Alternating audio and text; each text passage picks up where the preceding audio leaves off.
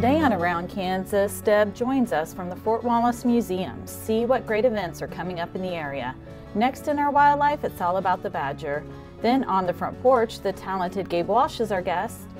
Then Ron Wilson is honoring the draft horse, and it's been two years since Frankie C's passing. So today we end with a great story that he did a few years ago about Buffalo Bill. Closed captioning brought to you by Ag Promo Source. Together we grow. Learn more at agpromosource.com. This segment brought to you by Kansas Corn. Learn more at kscorn.com. Good morning, I'm Deb Goodrich. Welcome to Around Kansas. No co host this morning. Miss Pris is back in school. And I want to thank my uh, dear friend Michelle Martin for filling in last week while I had no voice. Yes, I know a lot of people were very, very happy, but uh, I'm telling you, it was a struggle, people. So um, not quite in full form this week, but it's it's a little bit better, and and I know you really enjoyed having Michelle host the show. So much going on. Um, I'm at uh, the Fort Wallace Museum this morning, and of course we're getting ready for events on March 13th. Captain Keogh's Emerald banquet will be uh, that evening. And we have a terrific symposium going on Saturday morning. And uh, Joanne VanCoevern will be here, uh, our friend Mike Bond.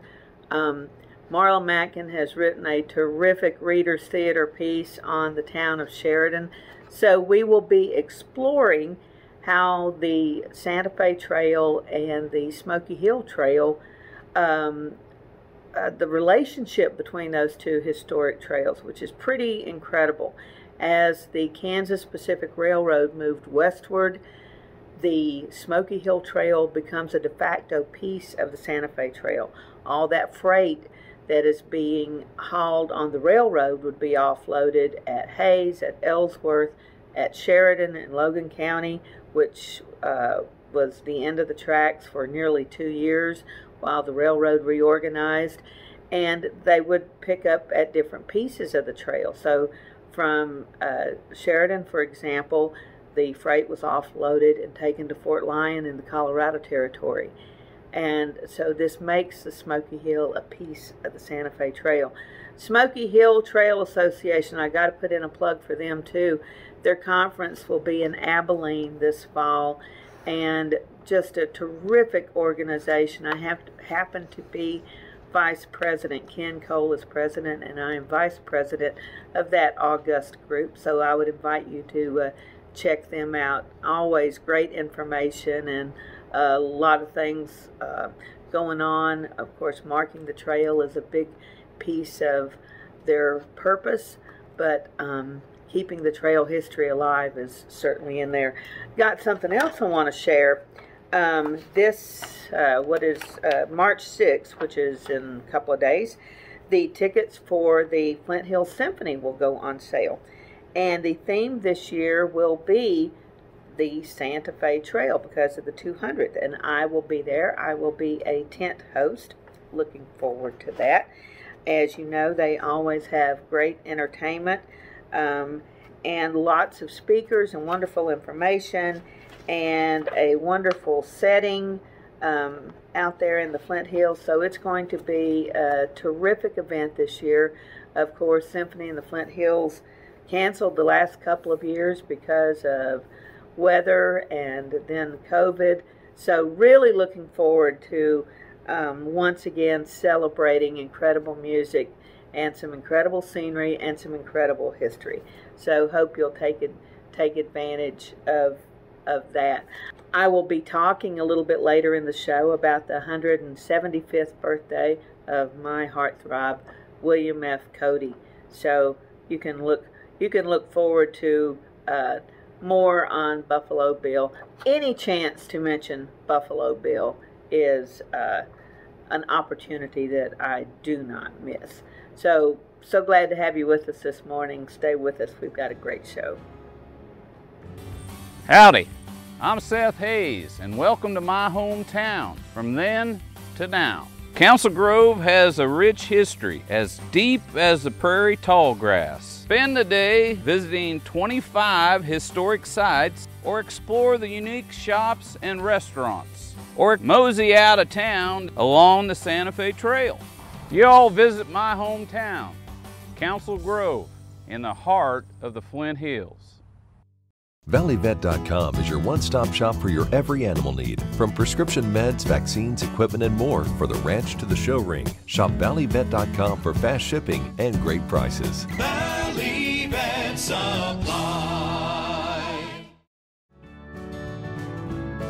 This segment brought to you by the Western Kansas Wildlife Travel Center in Oakley. In our wildlife segment this morning, we want to talk about badgers because we have a very significant badger story here at the Fort Wallace Museum. When Teddy Roosevelt, President Roosevelt, came through, um, what, 100 years ago now, he was gifted with a baby badger from a little girl in Sharon Springs. And so we tell that story here at the museum, and now we have a badger to go with it. We have a little stuffed badger in the back, and that helps us interpret that story for the kids. So, badgers I find incredibly, incredibly interesting creatures, and I have a personal sighting. Occasionally, they hide really well, but occasionally one will pop out. So, let's take a look at that reclusive badger. Ah, the kindly badger from the wind in the willows. But what of the real badger?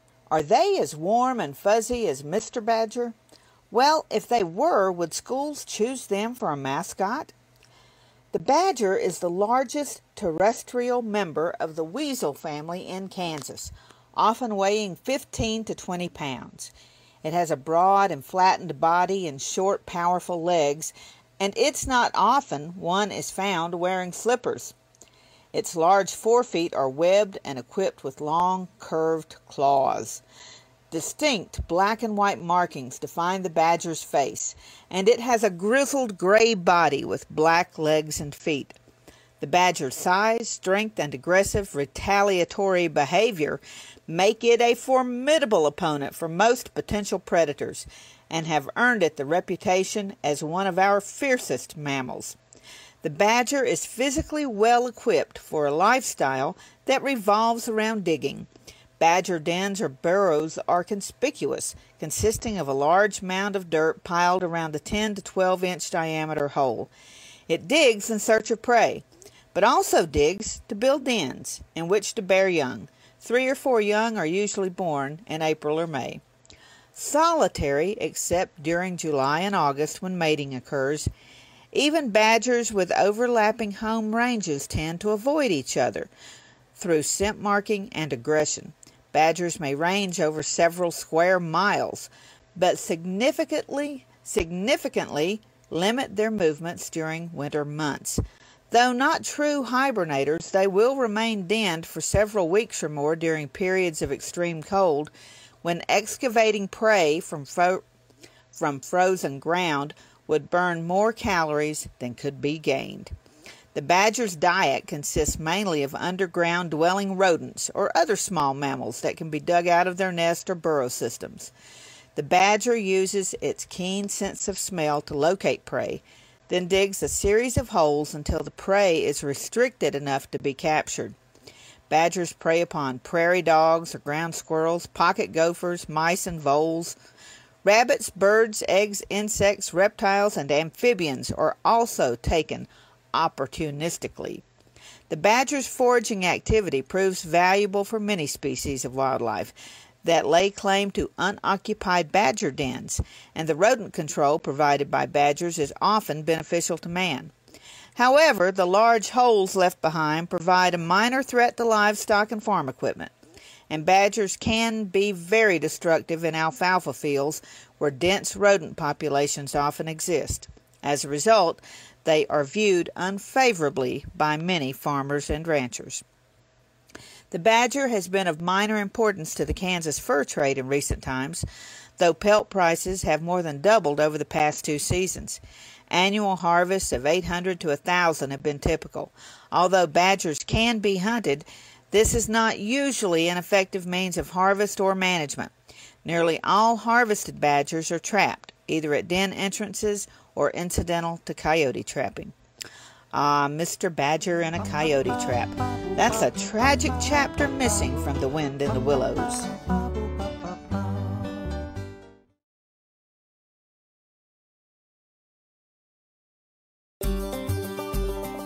To the Western Kansas Wildlife Travel Center, right here in my hometown of Oakley, Kansas.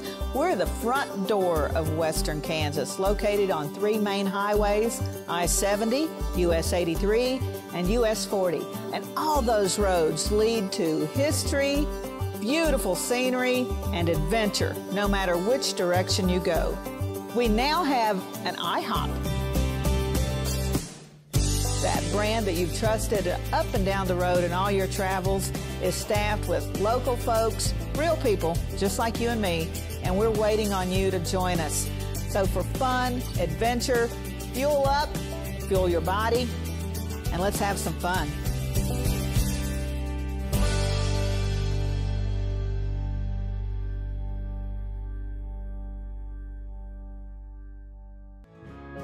This segment brought to you by Bob Swartz Financial. Values, commitment, transparency.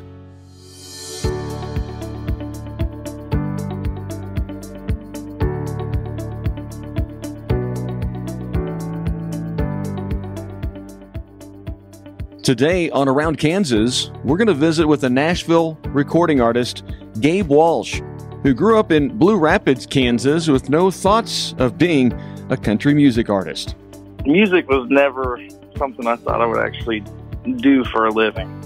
uh, before high school, you know, every kid, their dream is sports. That's all we did. Me and my friends have played every sport you can think of. And uh, eventually that, I mean, that stayed the, the same through high school. But once I got into college, that's when I really picked up a guitar and, and used my, I've always had a passion for music, but never to actually perform music. You know what I mean? Uh huh. Sure. So it, it's been an interesting journey in that regard. Did were you involved in in band or anything during school? Or I you was. Look, okay. I was a trumpet player in high school. Okay. But had not. I never did the choir or anything like that. Gotcha. I was in band four years. Uh huh. And so you had never played a guitar, or you fiddled around with one, or, or literally college is when you first picked it up. College was the first time. uh, one of my buddies, Lucas Brooks, I used to be in a duo with him back home, and he he's been writing some songs and playing guitar, and I I got into the idea. I was like, I, I want to do that, you know. Uh-huh. Uh, so I picked it up. I learned on YouTube. Okay. And I just started playing small town bars in Nebraska. I went to college at Wayne State College in northeast Nebraska. And uh, eventually came home, played some shows, and I did that for a couple of years and decided in my last semester of college that I was going to move to Nashville after I graduated. So, Wow. Blue Rapids native and graduate of Valley Heights High School, and now Nashville recording artist based out of Nashville, Tennessee. Gabe Walsh on Around Kansas. I'm Bob Swartz, and I've devoted the last 43 years to helping Kansans reach their retirement goals and to protect the family farm. At Bob Swartz Financial, we believe everyone should be able to live the retirement they've always dreamed of. Our team of professionals can help you create an efficient strategy using a variety of investment vehicles to help you address your financial needs and your concerns. Bob Swartz Financial values, commitment, and transparency. This segment brought to you by Santa Fe Trail Meats in Overbrook. Let us help feed your family. I'm a big fan of the cow horse, the quarter horse as a working cow horse, but there was another equine that was very important in the settlement of the West. This is a poem about the draft horse. He's the workhorse of the species who pulls the heavy load. He can haul a load of freight or a wagon down the road. He is mighty. He is tall, perhaps 19 hands high. He has a build for pulling and is willing to comply. He is a strong and gentle giant, and when harnessed with a mate, has ability to pull a huge amount of weight. In the history of our nation, his massive feet, shoulders, and bone pulled the wagons and the plows from which our nation's grown. Now the engine and the tractor have come to take his place, but some people have preserved them, a memory time will not erase. These horses and their purpose we want to reinforce. So today we pay tribute to the mighty draft horse. Happy trails.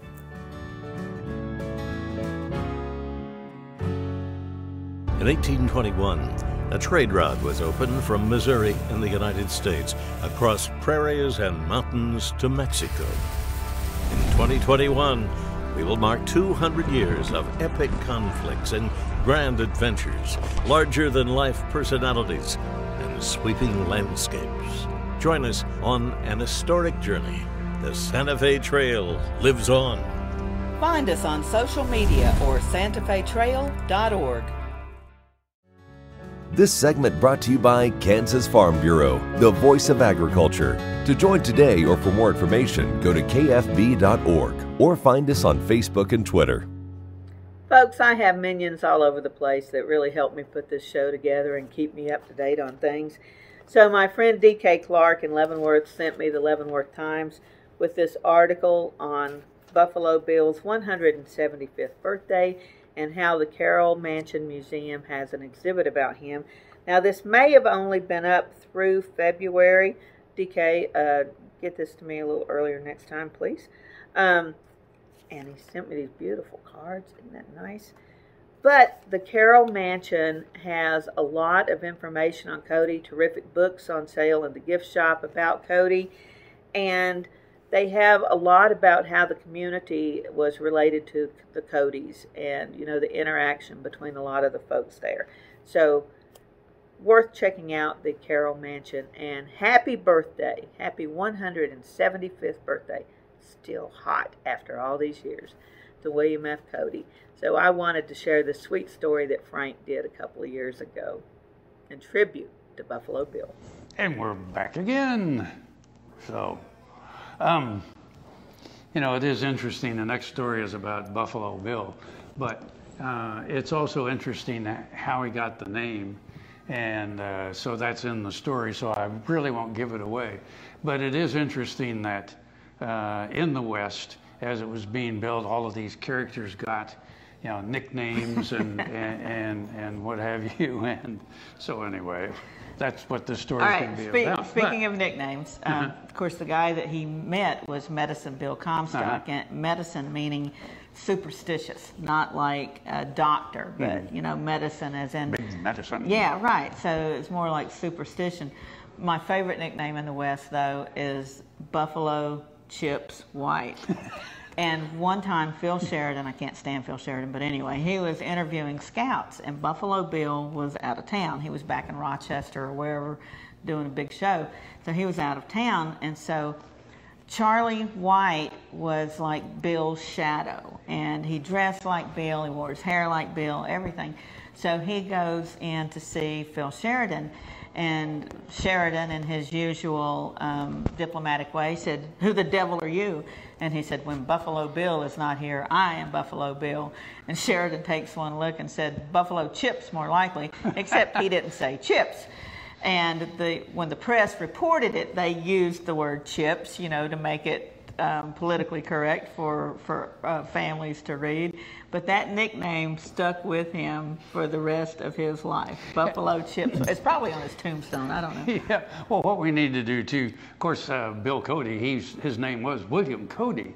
But so many of these guys for some reason took on the name Bill. Like it was Wild something Bill. Bill, some Wild Bill, and yeah, of course whose he, name was James. Yeah. yeah. So anyway, we'll look into that. We'll look into that. Yes. Thanks, Bill. That's okay, Billy. Let's see it. From 1867 to 1868, the Kansas Pacific Railroad was being built in the heart of buffalo country. From points west of Hays, hostile Indians were a challenge to providing fresh meat to the railroad workers. The railroad employed experienced hunters to supply the meat. William F. Cody was one of those hunters. Riding his favorite buffalo horse Brigham, and with the aid of his 1866 Springfield rifle named Lucretia Borgia, a 50-70 caliber gun, Buffalo Bill fulfilled his contract with the railroad as far west as Sheridan. This was the inspiration for the Buffalo Bill bronze sculpture located just west of 2nd Street on US Highway 83. Twice life size bronze sculpture by Charlie and Pat Norton of Leoti was voted one of the eight wonders of Kansas art. It commemorates the 1868 contest between Cody and William Medicine Bill Comstock, where the winner earned the name Buffalo Bill. At the Visitor Center, the Wild West Historical Foundation tells Cody's story and that of the legendary hunt.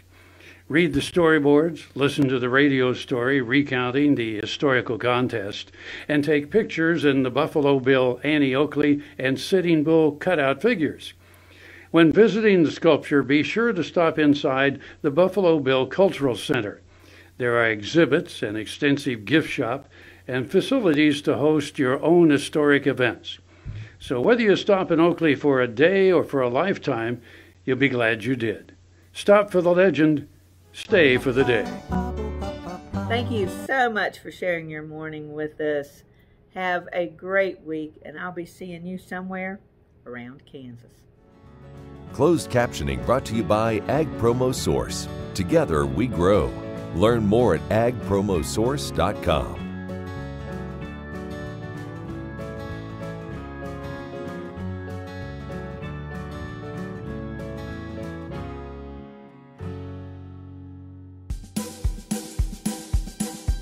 looks like it's time for our tour. Welcome to the Fort Wallace Museum.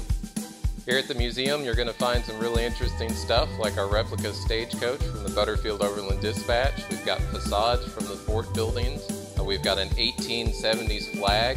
There's a plesiosaur that was discovered locally. We've got the Ray pump organ collection. We're a little bitty place with a great big story and we'd love to have you.